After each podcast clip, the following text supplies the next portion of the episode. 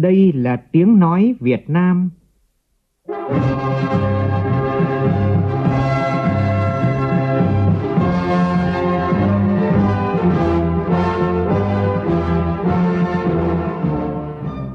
là tiếng nói Việt Nam phát thanh từ Hà Nội, thủ đô nước Cộng hòa xã hội chủ nghĩa Việt Nam.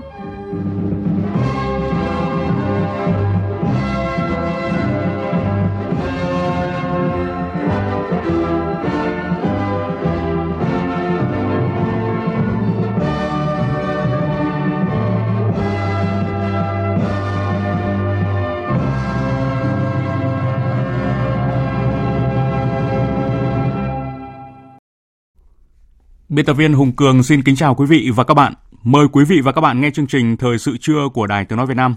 Chương trình có những nội dung chính sau đây.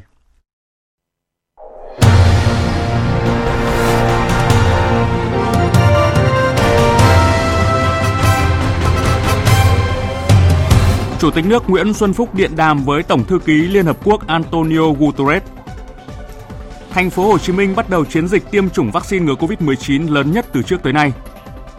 Nhiều địa phương ghi nhận ca mắc mới Covid-19, trong đó Đà Nẵng phát hiện 5 ca mắc mới sau khoảng 1 tháng kiểm soát được dịch bệnh. Khánh Hòa điều chỉnh quy hoạch xây dựng cơ chế đặc thù phát triển khu kinh tế Vân Phong để đạt mục tiêu trở thành động lực cho cả khu vực. Tập đoàn Dầu khí Việt Nam đón nhận khai thác dòng khí đầu tiên mỏ Sư Tử Trắng, đánh dấu việc đưa công trình vào khai thác vượt tiến độ 16 ngày so với kế hoạch. Trong phần tin quốc tế, Đại hội đồng Liên Hợp Quốc thông qua nghị quyết về tình hình ở Myanmar, hối thúc quân đội nước này ngừng các hành vi bạo lực trong việc đối phó với những người biểu tình ôn hòa. Nhiều nước phải dừng tiêm chủng vaccine mũi 2 ngừa Covid-19 do thiếu nguồn cung.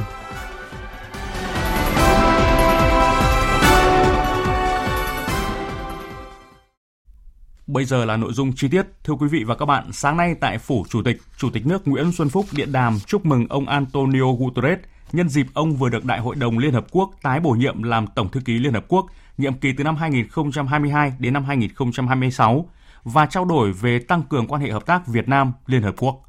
Tin của phóng viên Vũ Dũng. Tại cuộc điện đàm, hai bên khẳng định coi trọng và vui mừng trước những bước phát triển tốt đẹp trong quan hệ Việt Nam-Liên Hợp Quốc thời gian qua. Chủ tịch nước Nguyễn Xuân Phúc đánh giá cao những đóng góp của Tổng thư ký Antonio Guterres trong nhiệm kỳ vừa qua, đồng thời bày tỏ ủng hộ các ưu tiên định hướng của Tổng thư ký trong 5 năm tiếp theo. Chủ tịch nước khẳng định là thành viên có trách nhiệm của Liên Hợp Quốc, Việt Nam đã và đang đóng góp tích cực vào công việc chung của Liên Hợp Quốc, trong đó có việc đảm nhận trọng trách Ủy viên không thường trực Hội đồng Bảo an, tham gia hoạt động gìn giữ hòa bình Liên Hợp Quốc, thực hiện các mục tiêu phát triển bền vững và đang ứng cử vào Hội đồng Nhân quyền, nhiệm kỳ 2023-2025.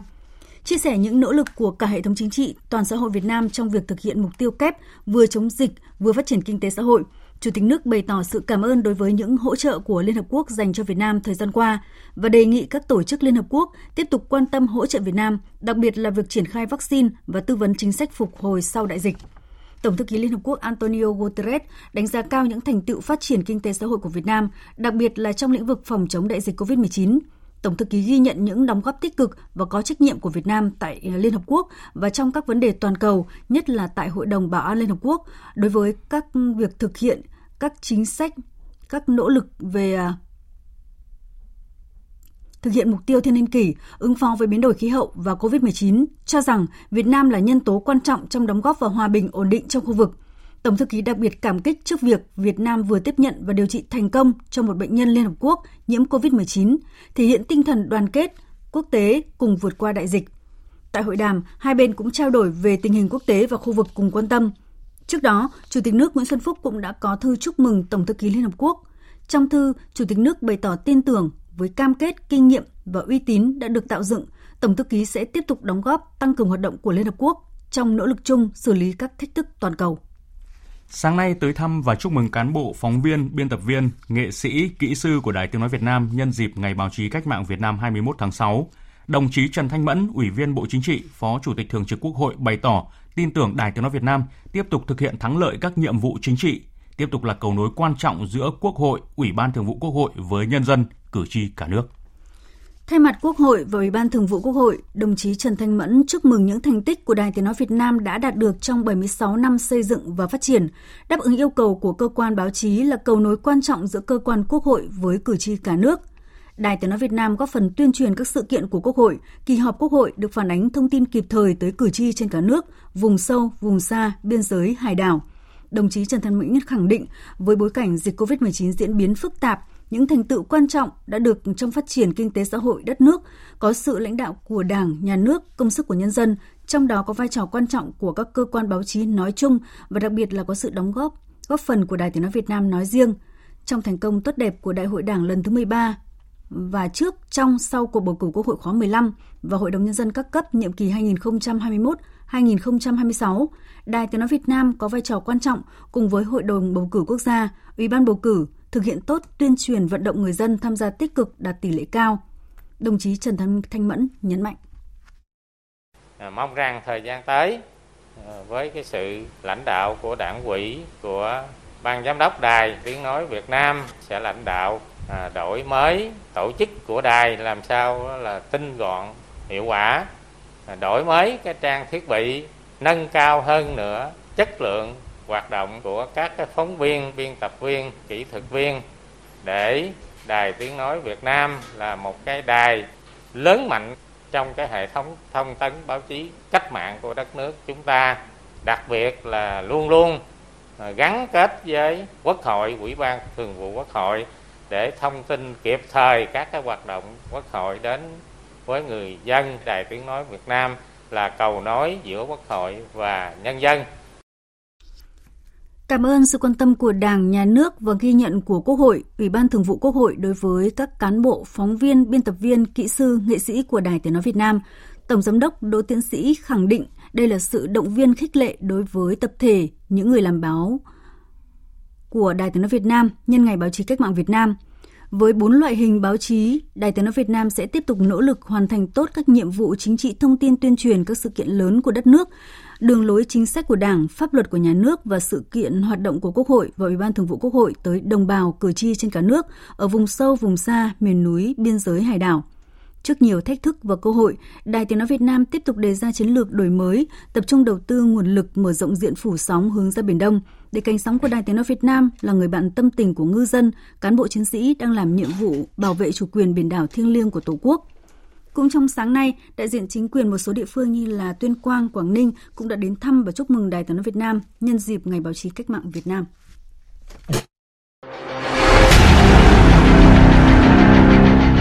Đẩy lùi Covid-19, bảo vệ mình là bảo vệ cộng đồng.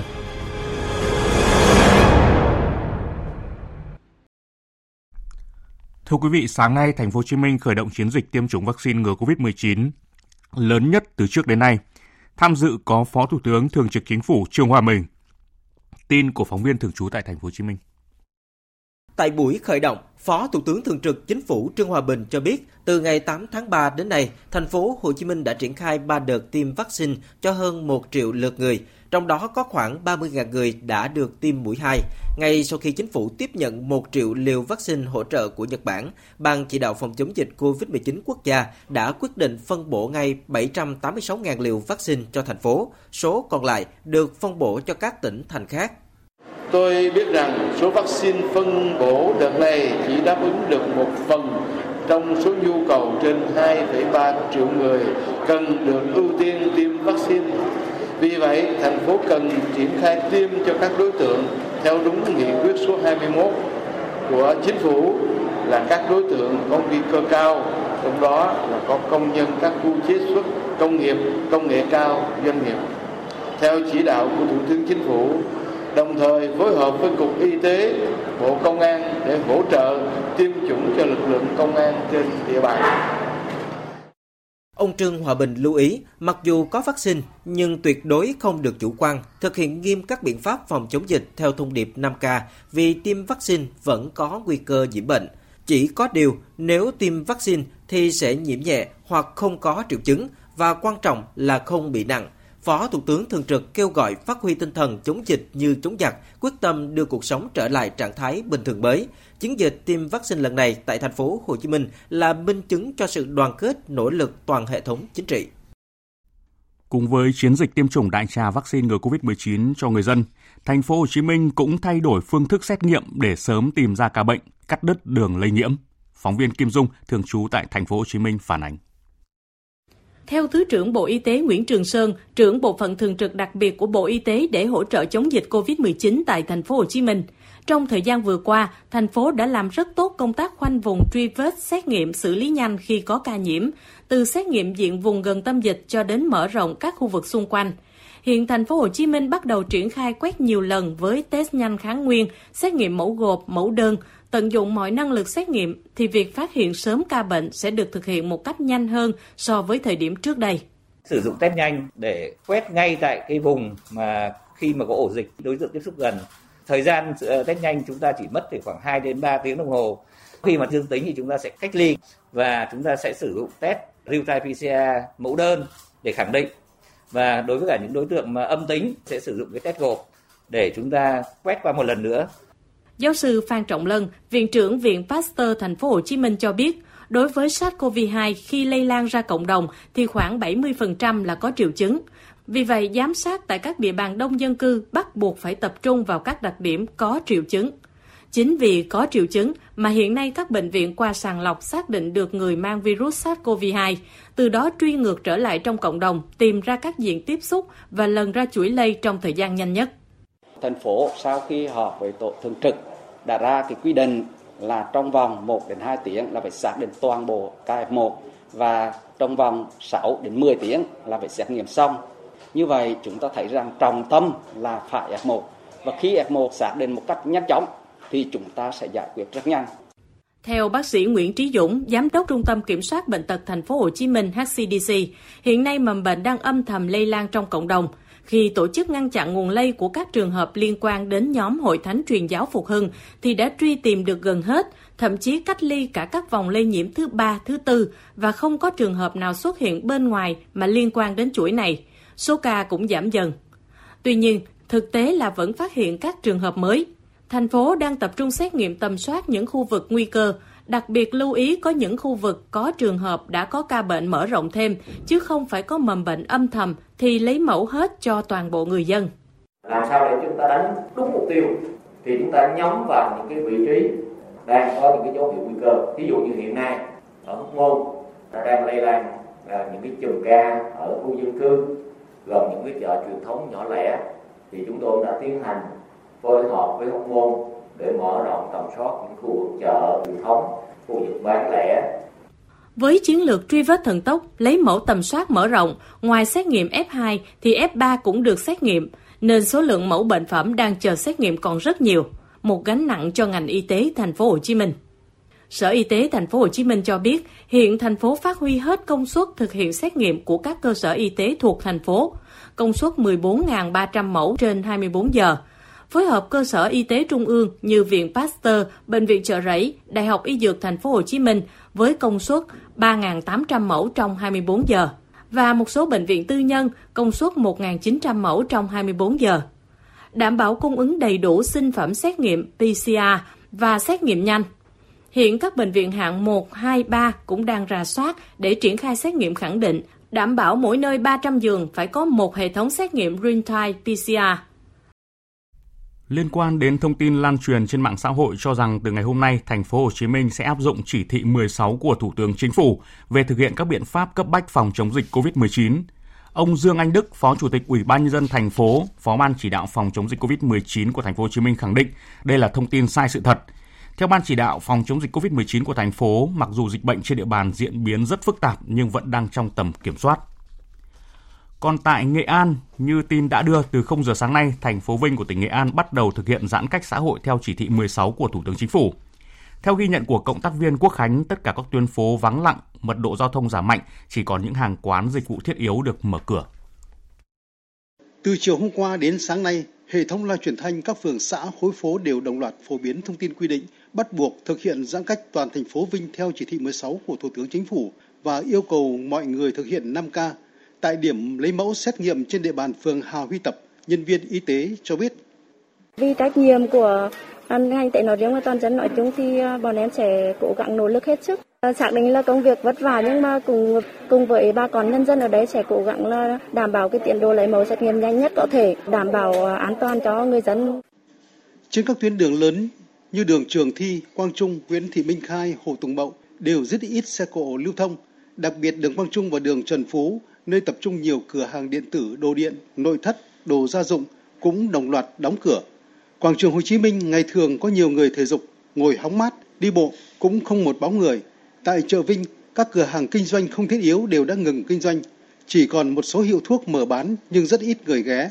Còn các cửa hàng lương thực, thực phẩm vẫn được phép kinh doanh theo chỉ thị 16 nhưng thưa khách đến mua, trái ngược với cảnh đông đúc nhộn nhịp trong chiều qua 18 tháng 6. Nhiều chốt chặn được lập nên để kiểm soát người ra vào các khu phong tỏa. Trên các trục đường, lực lượng quân đội được huy động để phun hóa chất khử trùng toàn thành phố.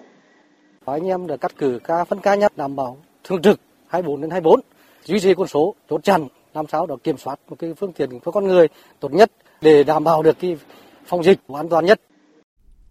Theo cập nhật mới nhất, tối qua Nghệ An ghi nhận thêm 4 trường hợp dương tính với SARS-CoV-2, trong đó 3 trường hợp ở thành phố Vinh và 1 trường hợp ở huyện Diễn Châu. Còn tại Bình Dương, do tình hình dịch COVID-19 diễn biến phức tạp, nhiều ca mắc COVID-19 trong cộng đồng vừa được phát hiện. Chủ tịch Ủy ban Nhân dân thành phố Thuận An cho biết chính thức áp dụng biện pháp giãn cách xã hội theo chỉ thị 16 của Thủ tướng Chính phủ đối với các địa bàn. Toàn bộ phường Bình Chuẩn, khu phố 1B của phường An Phú, các khu phố Đồng An 1, Đồng An 2, Đồng An 3, Đông 3 của phường Bình Hòa. Thời gian áp dụng từ 0 giờ sáng nay cho đến khi có quyết định mới. Còn tại Đà Nẵng, sáng nay, Giám đốc Trung tâm Kiểm soát Bệnh tật Thành phố Đà Nẵng Tôn Thất Hạnh thông tin, Đà Nẵng vừa ghi nhận thêm 5 trường hợp dương tính lần 1 với SARS-CoV-2. Theo đó, 5 trường hợp mới ghi nhận dương tính với virus SARS-CoV-2 đều liên quan đến nhân viên bảo vệ công ty nhựa Duy Tân số 145 đường Điện Biên Phủ, quận Thanh Khê. Trước đó, trong ngày hôm qua, sau khi xác nhận trường hợp vừa nêu dương tính với SARS-CoV-2, lực lượng chức năng đã nhanh chóng truy vết các F1, đưa những người tiếp xúc gần đi cách ly tập trung và lấy mẫu xét nghiệm. Sáng nay, kết quả xét nghiệm RT-PCR cho thấy một trường hợp là bạn của bệnh nhân vừa nêu và 4 người thân của ông gồm vợ, con và cháu đã dương tính với SARS-CoV-2.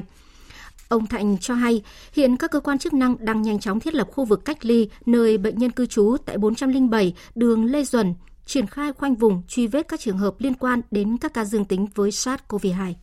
Thanh Hóa cũng vừa ghi nhận thêm một trường hợp dương tính với SARS-CoV-2 tại xã Vạn Xuân, huyện Thường Xuân. Đây là ca bệnh vừa hết thời hạn cách ly tập trung 40 ngày sau khi trở về từ Malaysia. Ngay trong đêm qua, lực lượng chức năng của huyện Thường Xuân đã tiến hành phong tỏa tạm thời xã Vạn Xuân, phối hợp với Trung tâm Y tế huyện Thường Xuân và các huyện, thị xã, thành phố liên quan tiến hành xác định các mốc dịch tễ của bệnh nhân, ra thông báo tìm người trên địa bàn của tỉnh Thanh Hóa đi trên chuyến bay VN 1274 từ sân bay Tân Sơn Nhất hạ cánh sân bay Thọ Xuân của Thanh Hóa khoảng 13 giờ ngày 15 tháng 6. Thời sự VOV, nhanh, tin cậy, hấp dẫn.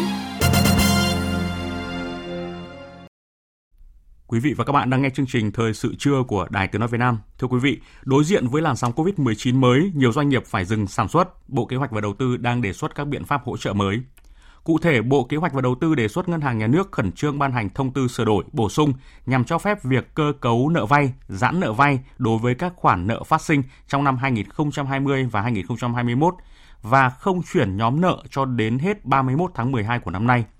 Bộ này cũng đề xuất Ngân hàng Nhà nước chỉ đạo hệ thống ngân hàng áp dụng các giải pháp hỗ trợ về vốn cho doanh nghiệp như là giảm từ 3% đến 5% lãi suất cho vay, cơ cấu lại thời hạn trả nợ, giữ nguyên nhóm nợ cho doanh nghiệp vay mới để bổ sung vốn lưu động, khôi phục hoạt động sản xuất kinh doanh. Trong lúc các doanh nghiệp Việt đang gặp khó khăn cho việc tiêu thụ hàng hóa do phải đối mặt với dịch COVID-19, thì thương mại điện tử xuyên biên giới được coi là phương án tối ưu giúp các doanh nghiệp xoay chuyển tình thế, đồng thời mở ra nhiều cơ hội để tham gia chuỗi cung ứng toàn cầu và sàn thương mại điện tử Bình Thuận chuẩn bị đi vào hoạt động cũng không nằm ngoài mục đích này. Phản ánh của phóng viên Đoàn Sĩ. Mỗi năm, cơ sở nước mắm Cá Đen ở Phan Thiết, Bình Thuận sản xuất hơn 100.000 lít nước mắm, chính thức mở cửa hàng phân phối vào tháng 11 năm 2019, nhưng do ảnh hưởng của dịch bệnh COVID-19 nên trong năm 2020, sản phẩm đạt tiêu chuẩn 4 sao O Cup 2020 của Bình Thuận chỉ bán được vài chục ngàn lít. Ông Huỳnh Văn Dung, giám đốc công ty trách nhiệm hữu hạn Cá Đen cho biết, việc sàn thương mại điện tử Bình Thuận ra đời là tin vui giúp doanh nghiệp quảng bá sản phẩm tốt hơn đến khách hàng. Chúng tôi cũng muốn nhân cơ hội này để giới thiệu với lại bạn bè quốc tế nước ngoài là cái sản phẩm nước mắm truyền thống của mình. Cái sản phẩm này nó đã lưu truyền mấy trăm năm rồi của Phan Thiết, Bình Thuận. Bà Trần Thị Bảo Trâm, chủ cơ sở sản xuất chế biến Yến Sao Trường Ca ở thành phố Phan Thiết, tỉnh Bình Thuận cho rằng, trong bối cảnh dịch bệnh COVID-19, việc giao dịch qua Internet rất cần thiết vì sẽ giúp cho doanh nghiệp tỉnh Bình Thuận giảm được nhiều chi phí như chi phí nhân công, chi phí mặt bằng và cũng giúp cho người tiêu dùng lựa chọn được những sản phẩm tốt, giá cả hợp lý. Ổn định giá là một trong những cái mà để cho các doanh nghiệp hoặc người tiêu dùng người ta an tâm về mặt chi phí. Giá cả đã được đăng ký rồi và nếu có chương trình khuyến mại phải đăng ký qua Sở Công Thương. Do đó những giá cả hoặc mọi cái các cái điều khoản được nêu trên Sở Công Thương trên cái sàn giao dịch này thì chị nghĩ nó mang cái yếu tố thứ nhất hữu ích, thứ hai đảm bảo và mang lại cái độ tin cậy cao cho người tiêu dùng. Để hỗ trợ cho doanh nghiệp của ba tỉnh giáp ranh Bình Thuận, Ninh Thuận và Lâm Đồng kết nối người tiêu dùng và quảng bá sản phẩm, Sở Công Thương Bình Thuận đã xây dựng đề án xây dựng sàn thương mại điện tử hỗ trợ kết nối giao thương ba tỉnh Bình Thuận, Ninh Thuận và Lâm Đồng. Cuối năm 2020, đề án đã được Bộ Công Thương phê duyệt. Đến nay, Bình Thuận đã hoàn thiện cơ bản về cơ sở hạ tầng và đang chờ Cục Thương mại điện tử và Kinh tế số thông qua. Dù chưa đi vào hoạt động, nhưng đã có 10 cơ sở kinh doanh và các công ty đăng ký tham gia sàn thương mại điện tử của Bình Thuận. Thưa quý vị và các bạn, khu kinh tế Vân Phong của tỉnh Khánh Hòa có nhiều tiềm năng lợi thế.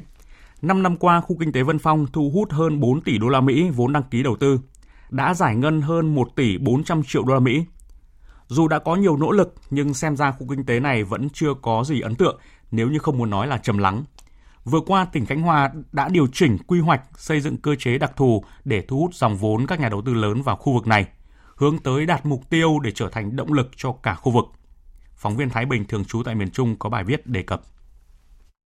Điều chỉnh quy hoạch chung của khu kinh tế này, định hướng phát triển khu vực Bắc Vân Phong trở thành một trong những trung tâm kinh tế biển hiện đại, phát triển khu vực Nam Vân Phong trở thành trung tâm công nghiệp gắn cảng biển với các ngành chủ lực về năng lượng, đóng tàu, dịch vụ vận tải biển. Ông Nguyễn Tấn Tuấn, Chủ tịch Ủy ban Nhân dân tỉnh Khánh Hòa cho biết, lấn biển khoảng 1.500 hectare để trở thành một cái đô thị song song với đô thị Tu Bông. Hiện nay thì tư vấn cũng rất muốn là có một cái đô thị mới nằm trên ngay cái cảng biển. Diện tích thì không thay đổi, nhưng mà mặt đất thì có tăng thêm khoảng 5.000 hectare và mặt nước biển thì giảm lại. Vân Phong có lợi thế vịnh nước sâu, độ sâu luồng tàu đến 20 mét, gần đường hàng hải quốc tế nên thuận lợi cho phát triển cảng trung chuyển. Đây cũng là lợi thế lớn nhất của khu kinh tế này so với các khu kinh tế ven biển khác trong cả nước. Ông Nguyễn Nhật, Thứ trưởng Bộ Giao thông Vận tải cho biết, sắp đến sẽ có 3 dự án cao tốc để kết nối Vân Phong, gồm tuyến Tuy Hòa-Vân Phong, tuyến Vân Phong-Nha Trang và tuyến Khánh Hòa-Đắk Lắk. Vân Phong đang có nhiều lợi thế về diện tích kết nối để trở thành cảng trung chuyển số 1 Việt Nam, có thể cạnh tranh với các cảng trung chuyển lớn trong khu vực. Vừa quy hoạch cảng nhưng chúng tôi vừa giữ cái quỹ đất cho cảng để làm rút hàng hóa, để làm logistics, tỉnh ra cùng với bộ để họp lại làm cái quy hoạch của cái cảng Vân Phong. Đã làm cái quy hoạch của khu kinh tế Vân Phong và để kết hợp hai quy hoạch này thành một quy hoạch là tốt. Nếu không hai quy hoạch sẽ chồng chéo nhau. Chúng ta không muốn quy hoạch cái cảng Vân Phong này trở thành như những cái cảng nhỏ khác của Việt Nam. Nó chẳng giải quyết được việc gì cả. Bên nó là trung chuyển cơ mà. Trong bối cảnh các mô hình phát triển về khu kinh tế, khu công nghiệp vẫn chưa có nhiều đổi mới, thì Vân Phong cần thực hiện thí điểm cơ chế đặc thù để tạo sự đột phá. Ông Trần Duy Đông, Thứ trưởng Bộ Kế hoạch và Đầu tư cho rằng, để mà phát triển được thành một trung tâm logistics và trung tâm cảng biển kinh tế của tự do thì chúng ta phải có một số các cái cơ chế nó khác luật một chút. Đấy, ví dụ như là về lưu chuyển hàng hóa, về hải quan, cái cơ quan quản lý cái cảng Vân Phong cũng phải là một đầu mối và giải quyết được tất cả vấn đề về thuế, hải quan, về đầu tư, về xây dựng, chính sách về miễn thuế. Khám chữa bệnh thì phải có chính sách về miễn visa, phải ở tầm nghị quyết thí điểm của Quốc hội thì mới vượt qua được các luật hiện nay. Trong buổi làm việc với lãnh đạo tỉnh Khánh Hòa mới đây, ông Trần Tuấn Anh, Ủy viên Bộ Chính trị, Trưởng ban Kinh tế Trung ương khẳng định, những năm qua, việc chậm triển khai các dự án tại Vân Phong đã hạn chế sự phát triển của tỉnh Khánh Hòa. Đẩy nhanh cái việc phê duyệt quy hoạch và kêu gọi đầu tư vào khu kinh tế Vân Phong để hướng đến xây dựng các cái trung tâm kinh tế và các cái phân khu đầu tư theo cái không gian mà rõ ràng cụ thể, và đặc biệt là ở khu kinh tế Vân Phong thì các không gian công nghiệp, không gian thương mại, không gian du lịch cũng như là các cái hoạt động về đô thị và phát triển đô thị thì cần được định hướng và xác định rõ để đảm bảo khai thác tối đa cái lợi thế cũng như là điều kiện của hạ tầng giao thông và vị trí địa điểm phù hợp với mục tiêu phát triển của chúng ta. Tập đoàn Dầu khí Việt Nam PVN vừa đón nhận khai thác dòng khí đầu tiên giai đoạn 2A mỏ Sư Tử Trắng lô 15-1. Ngày hôm qua, đánh dấu việc đưa công trình vào khai thác vượt tiến độ 16 ngày so với kế hoạch. Mỏ Sư Tử Trắng là một trong 4 phát hiện quan trọng trong lô 15-1 thuộc Bồn Trũng Cửu Long, được đánh giá là một trong những vùng có tiềm năng cao nhất về trữ lượng dầu khí tại thềm lục địa Việt Nam. Kế hoạch phát triển mỏ Sư Tử Trắng giai đoạn 2A được Thủ tướng Chính phủ phê duyệt ngày 6 tháng 12 năm 2019 với việc khoan bổ sung 3 giếng khai thác, trong đó 2 giếng chắc chắn và 1 giếng dự phòng với tổng mức đầu tư gần 138 triệu đô la. Trữ lượng thu hồi dự kiến đến hết tháng 9 năm 2025 là 63 triệu thùng và 193 tỷ bộ khối khí.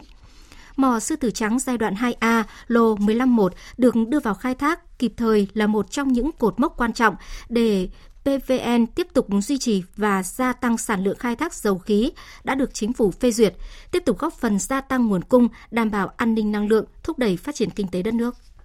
Sáng nay, đồn biên phòng Đồ Sơn, Bộ đội biên phòng Hải Phòng nhận được tin báo của quần chúng nhân dân phát hiện một tàu vận tải có nguy cơ bị chìm đắm tại khu vực từ bến Nam Đảo Giáu ra Đảo Giáu thuộc phường Vạn Hương, Đồ Sơn, Hải Phòng. Tin của cộng tác viên Trâm Bầu.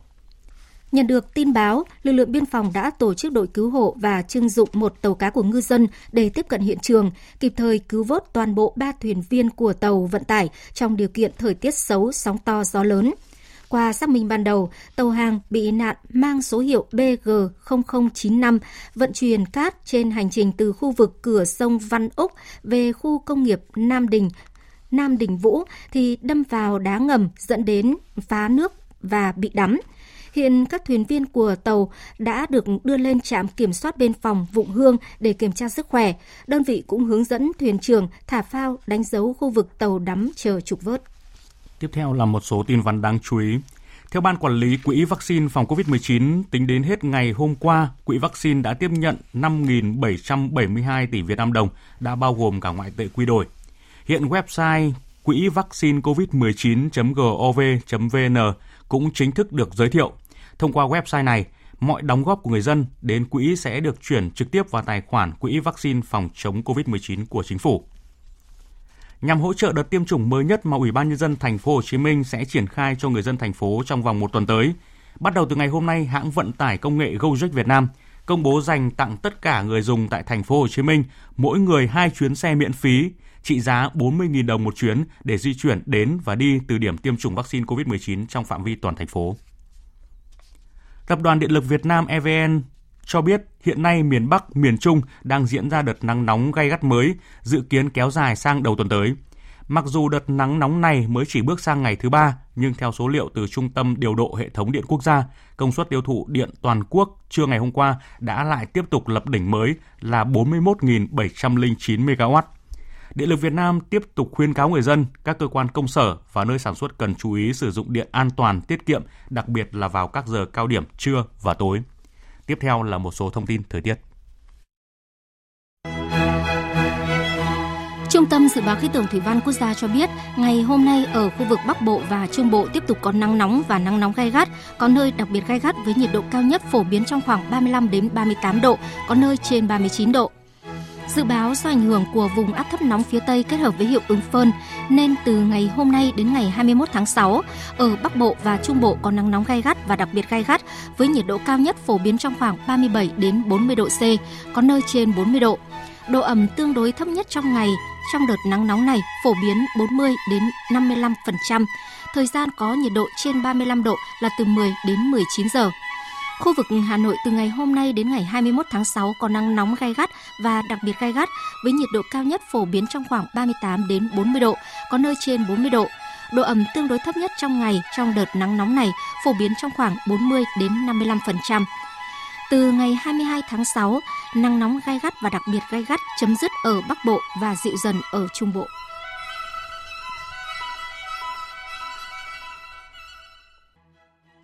Chuyển sang phần tin thế giới, Đại hội đồng Liên Hợp Quốc ngày hôm qua đã họp và thông qua nghị quyết về tình hình ở Myanmar.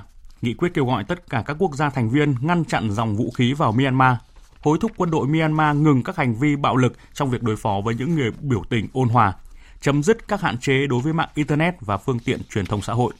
Tin của phóng viên Phạm Huân, thường trú tại Mỹ.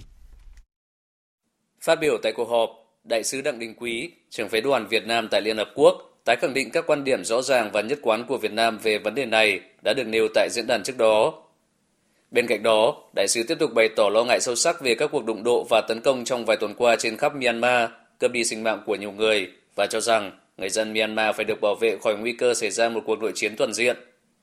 Đại diện Việt Nam nhắc lại lời kêu gọi tất cả các bên ở Myanmar ngừng ngay bạo lực, khôi phục lòng tin, bắt đầu đối thoại, hòa giải và thực hiện đồng thuận 5 điểm đạt được tại cuộc họp của các nhà lãnh đạo ASEAN hồi tháng 4 vừa qua. Cộng đồng quốc tế cần tiếp tục hỗ trợ Myanmar và tạo môi trường thuận lợi cho việc đạt được các mục tiêu này phù hợp với các nguyên tắc cơ bản của luật pháp quốc tế và hiến chương Liên Hợp Quốc. Giải thích về việc Việt Nam bỏ phiếu thuận đối với nghị quyết, đại sứ cho rằng mặc dù nghị quyết vừa được thông qua chưa hoàn hảo, không phản ánh đầy đủ tình hình thực địa, Việt Nam bỏ phiếu thuận là để ủng hộ đối thoại, hợp tác, xây dựng lòng tin. Việt Nam bỏ phiếu thuận cũng là nhằm chống lại đối đầu, chia rẽ và nghi kỵ.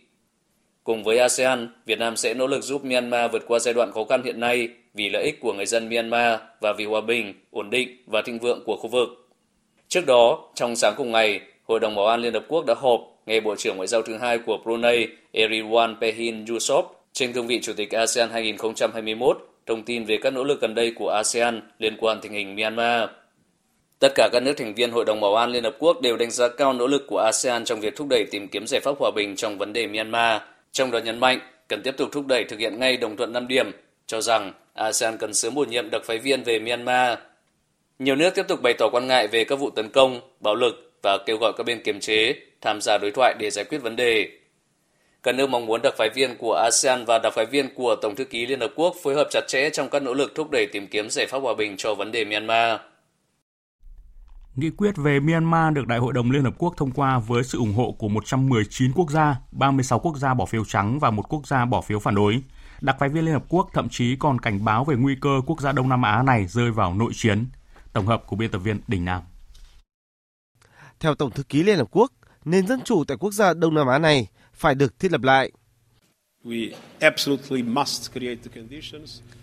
Chúng ta phải tạo điều kiện để nền dân chủ được phục hồi, ngay cả khi nó không phải là một nền dân chủ hoàn hảo. Dân chủ để được phục hồi, những người bị giam giữ phải được thả.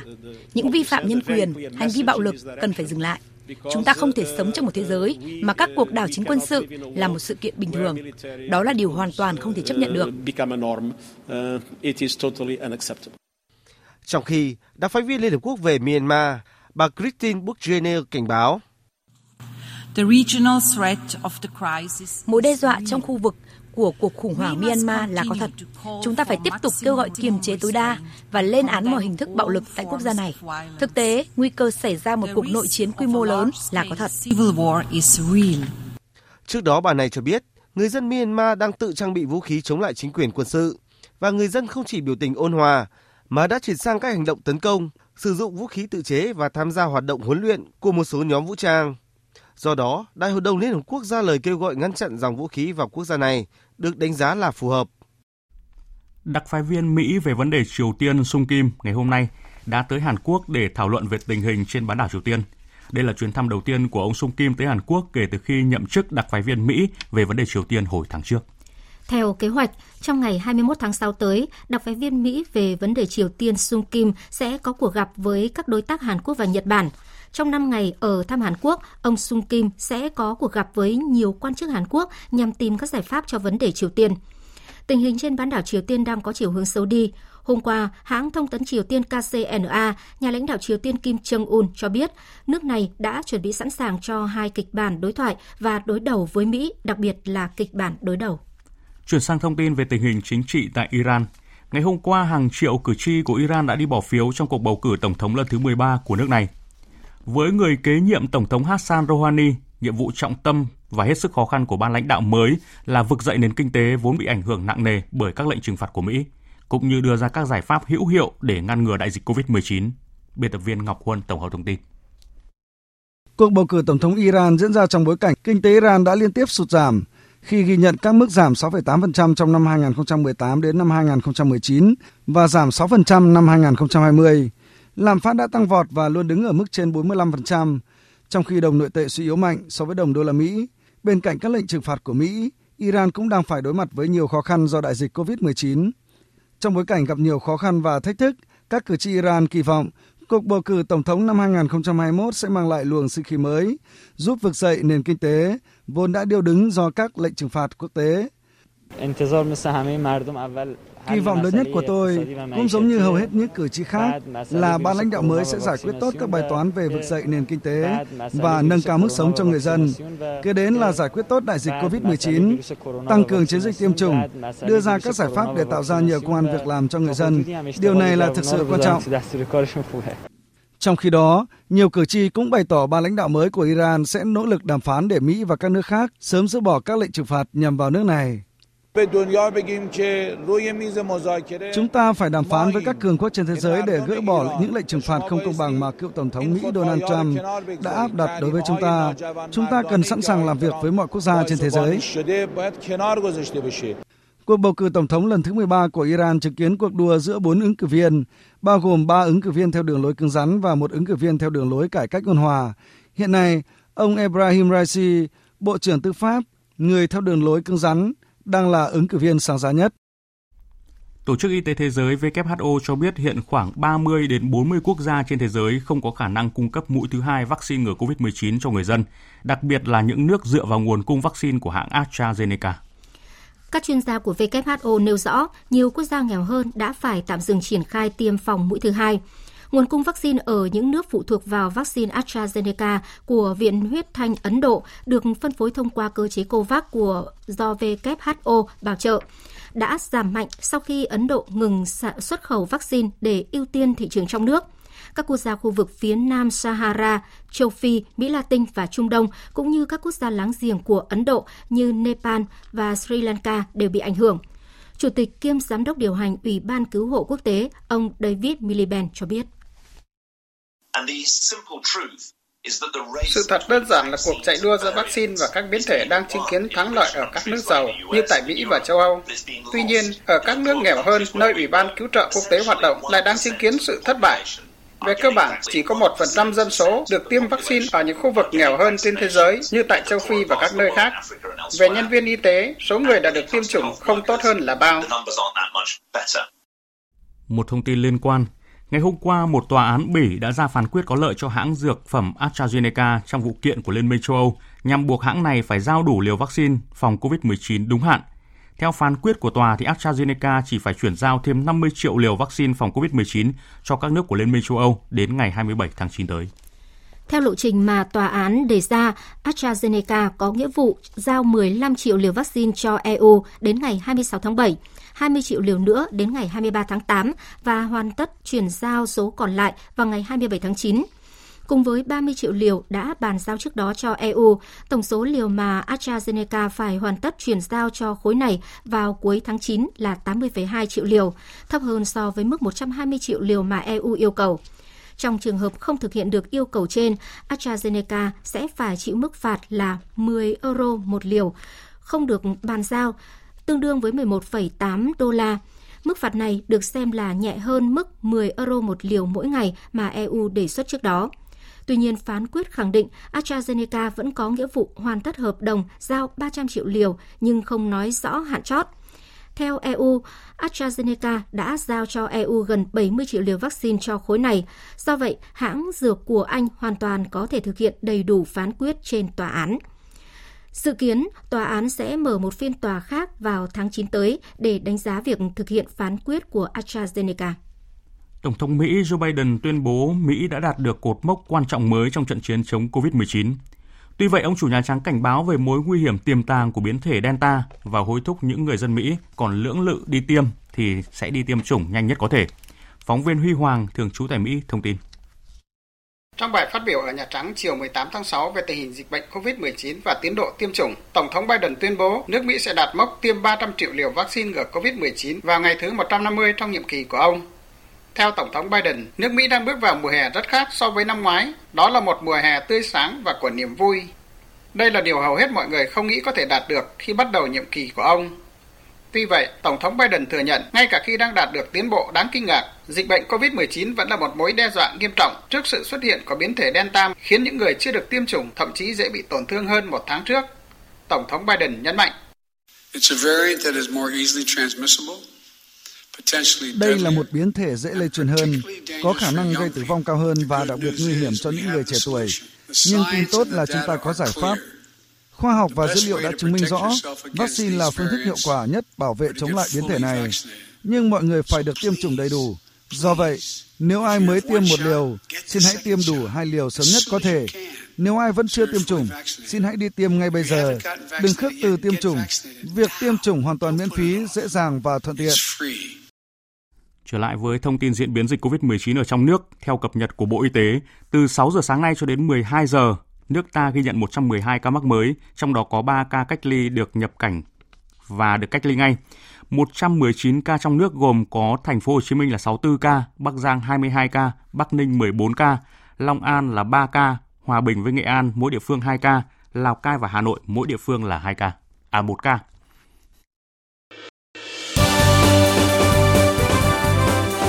Thời sự Tiếng nói Việt Nam. Thông tin nhanh, bình luận sâu, tương tác đa chiều.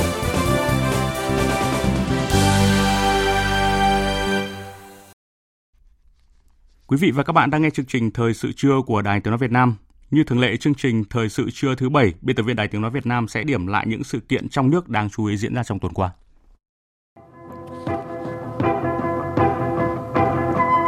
Thưa quý vị và các bạn, sự kiện chính trị đáng chú ý trong tuần là Hội nghị Quân ủy Trung ương lần thứ nhất khóa 11, nhiệm kỳ 2020-2025 vừa diễn ra hôm 17 tháng 6.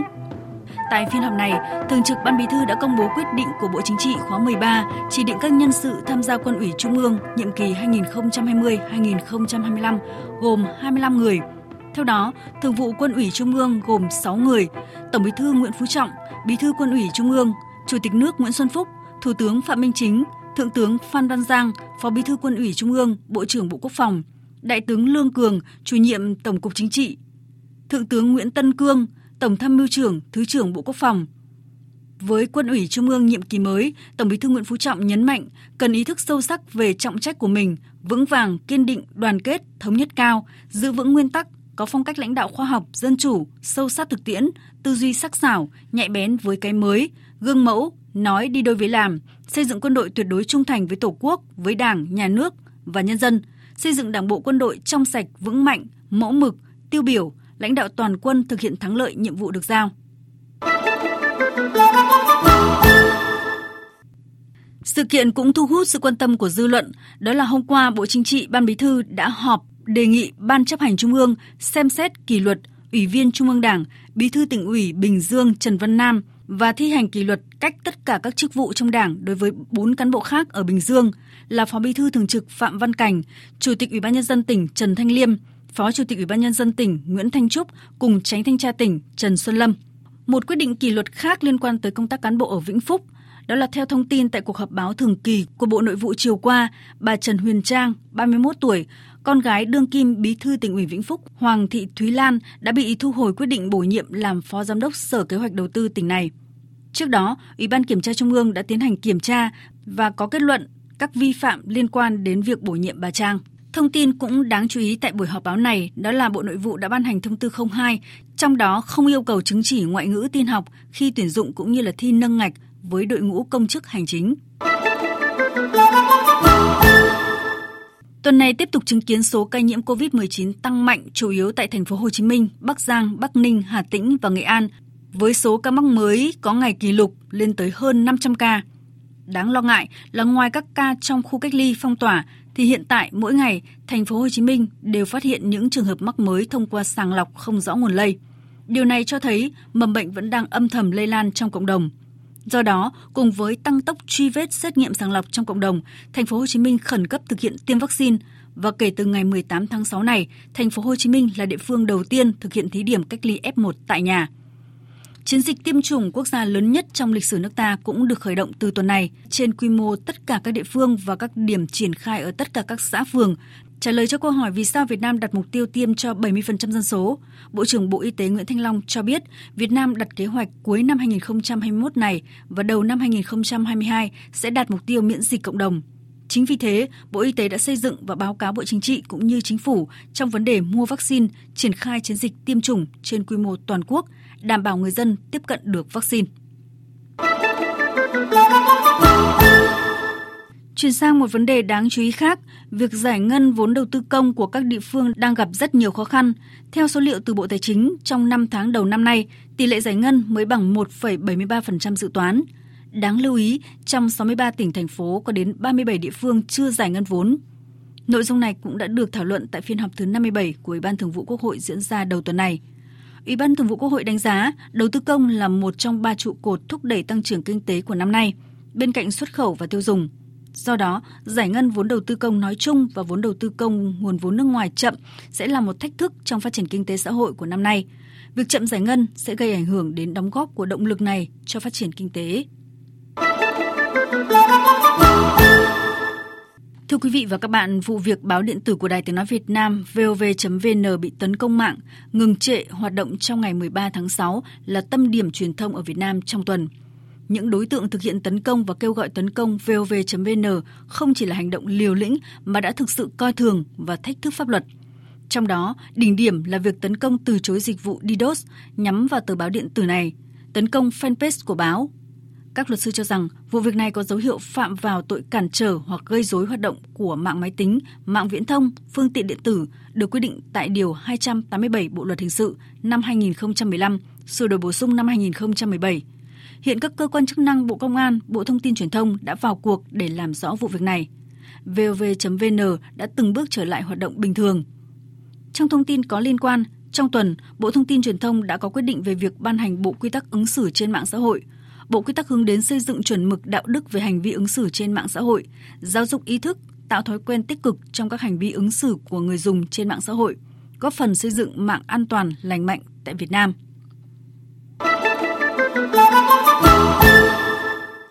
Sự kiện làm nức lòng người hâm mộ bóng đá Việt Nam đó là đội tuyển Việt Nam đã làm nên lịch sử không chỉ của chúng ta mà còn của cả bóng đá khu vực khi giành quyền tham dự vào vòng loại thứ 3 World Cup 2022 khu vực châu Á nhờ nằm trong 5 đội nhì bảng có thành tích xuất sắc nhất. Bất chấp việc để thua các tiểu vương quốc Ả Rập Thống nhất UAE ở lượt trận cuối cùng tại bảng G thuộc vòng loại thứ 2, thầy trò huấn luyện viên Park Hang-seo vẫn xuất sắc giành 17 điểm với 5 chiến thắng, 2 trận hòa và chỉ 1 trận thất bại. Trừ 6 điểm từ 2 trận thắng đội cuối bảng Indonesia, đội tuyển Việt Nam vẫn có được 11 điểm, xếp trên Tajikistan, Liban và Jordani. Đây là lần đầu tiên trong lịch sử đội tuyển Việt Nam đi sâu như vậy tại vòng loại World Cup. Quý vị và các bạn vừa nghe biên tập viên Đài Tiếng Nói Việt Nam điểm lại những sự kiện trong nước đáng chú ý diễn ra trong tuần qua. Còn bây giờ, trước khi chuyển sang trang tin thể thao, chúng tôi sẽ điểm lại một số tin chính vừa phát trong chương trình.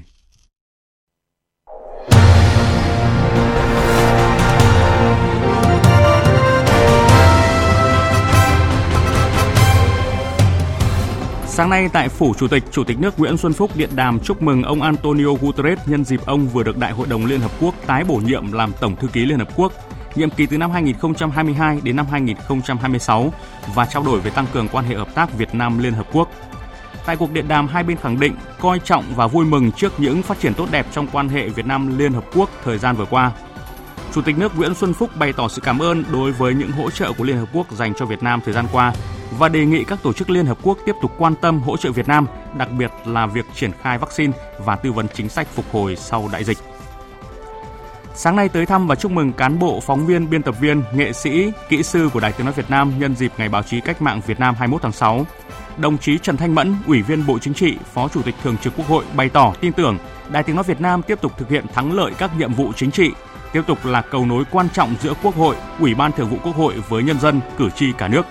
Và cũng trong sáng nay, đại diện chính quyền các địa phương như là tỉnh Tuyên Quang, Quảng Ninh đã đến thăm và chúc mừng Đài Tiếng Nói Việt Nam nhân dịp Ngày Báo chí Cách mạng Việt Nam.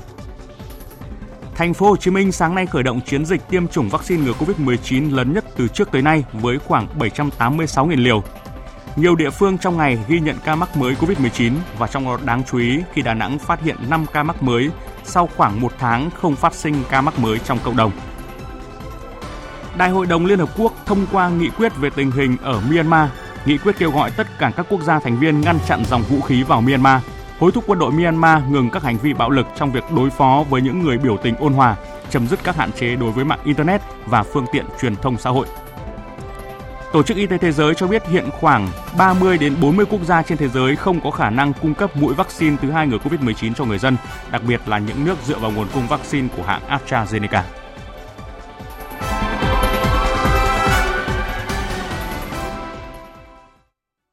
Bây giờ tiếp theo chương trình sẽ là trang tin thể thao.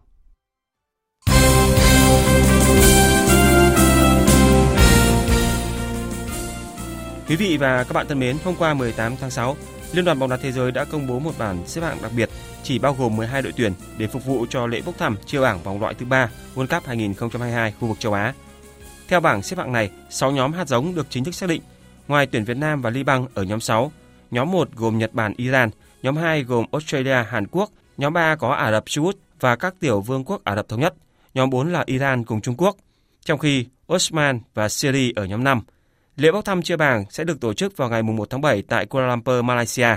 Các đội tuyển sẽ thi đấu vòng tròn 2 lượt để tính điểm. 4 đội nhất nhì ở hai bảng sẽ đi thẳng tới vòng chung kết FIFA World Cup 2022 tại Qatar. Hai đội xếp thứ 3 sẽ tranh vé đá play-off với đại diện của một châu lục khác. Các trận đấu vòng loại thứ 3 dự kiến diễn ra từ tháng 9 năm 2021 tới tháng 3 năm 2022. Các trận play-off dự kiến tổ chức vào tháng 6 năm 2022. Sau trận ra quân tạm coi là thành công khi đánh bại Croatia 1-0, Tam Sư hướng tới chiến thắng tiếp theo để sớm lấy vé vòng 1/8. Với mục tiêu đó, không ngạc nhiên trước việc Harry Kane và đồng đội ào lên tấn công ngay sau tiếng còi khai cuộc. Tam Sư cầm bóng hơn 60% và có khá nhiều phương án để tiếp cận khung thành của thủ môn David Marshall, nhưng lại không có sự chuẩn xác trong những khoảnh khắc quyết định. Ngay cả khi huấn luyện viên Southgate tung Grealish và Rashford vào sân, tuyển Anh vẫn tiếp tục bế tắc và đành chấp nhận bị kết quả cầm hòa không bàn thắng trên sân nhà. Dù vậy, huấn luyện viên Southgate vẫn hài lòng với một điểm có được. Đó là một đêm khó chịu. Scotland đã chơi rất tốt trong trận đấu này. Chúng tôi đã không làm đủ để giành chiến thắng trong trận đấu tối nay. Tuy không thể thắng một trận đấu, nhưng điều quan trọng nhất là chúng tôi vẫn có được một điểm. Sau trận đấu này, chúng tôi sẽ nhìn lại chính mình, bắt đầu từ bản thân tôi. Chúng tôi sẽ làm tốt hơn ở những trận đấu tới. Còn huấn luyện viên Craig của Scotland dành nhiều lời khen ngợi cho các học trò vì đội bóng của ông đã giữ lại được cơ hội đi tiếp. Đó là một đêm tốt lành. Chúng tôi đã chơi tốt. Tôi biết mình có một nhóm cầu thủ giỏi và họ đã thể hiện được điều đó. Chúng tôi có cơ hội giành chiến thắng nhưng không tận dụng được. Nhưng dù sao, một điểm cũng giúp chúng tôi sống sót và điều quan trọng là giữ vững được cảm giác này. Cũng giống như tuyển Anh, Croatia đã để lại nỗi thất vọng lớn ở lượt trận này khi chỉ có được trận hòa trước tuyển Séc. Ở lượt đầu cuối, họ buộc phải thắng Scotland mới có cơ hội đi tiếp. Đội trưởng Luka Maric của Croatia cho biết. Có một vị đắng đằng sau trận đấu này vì chúng tôi đã không thắng. Chúng tôi đã nhập cuộc thực sự vô tổ chức, nhưng sau đó chúng tôi đã tốt hơn trong hiệp 2. Chúng tôi đã ghi bàn thắng đó và thậm chí chúng tôi có thể ghi bàn nhiều hơn nữa.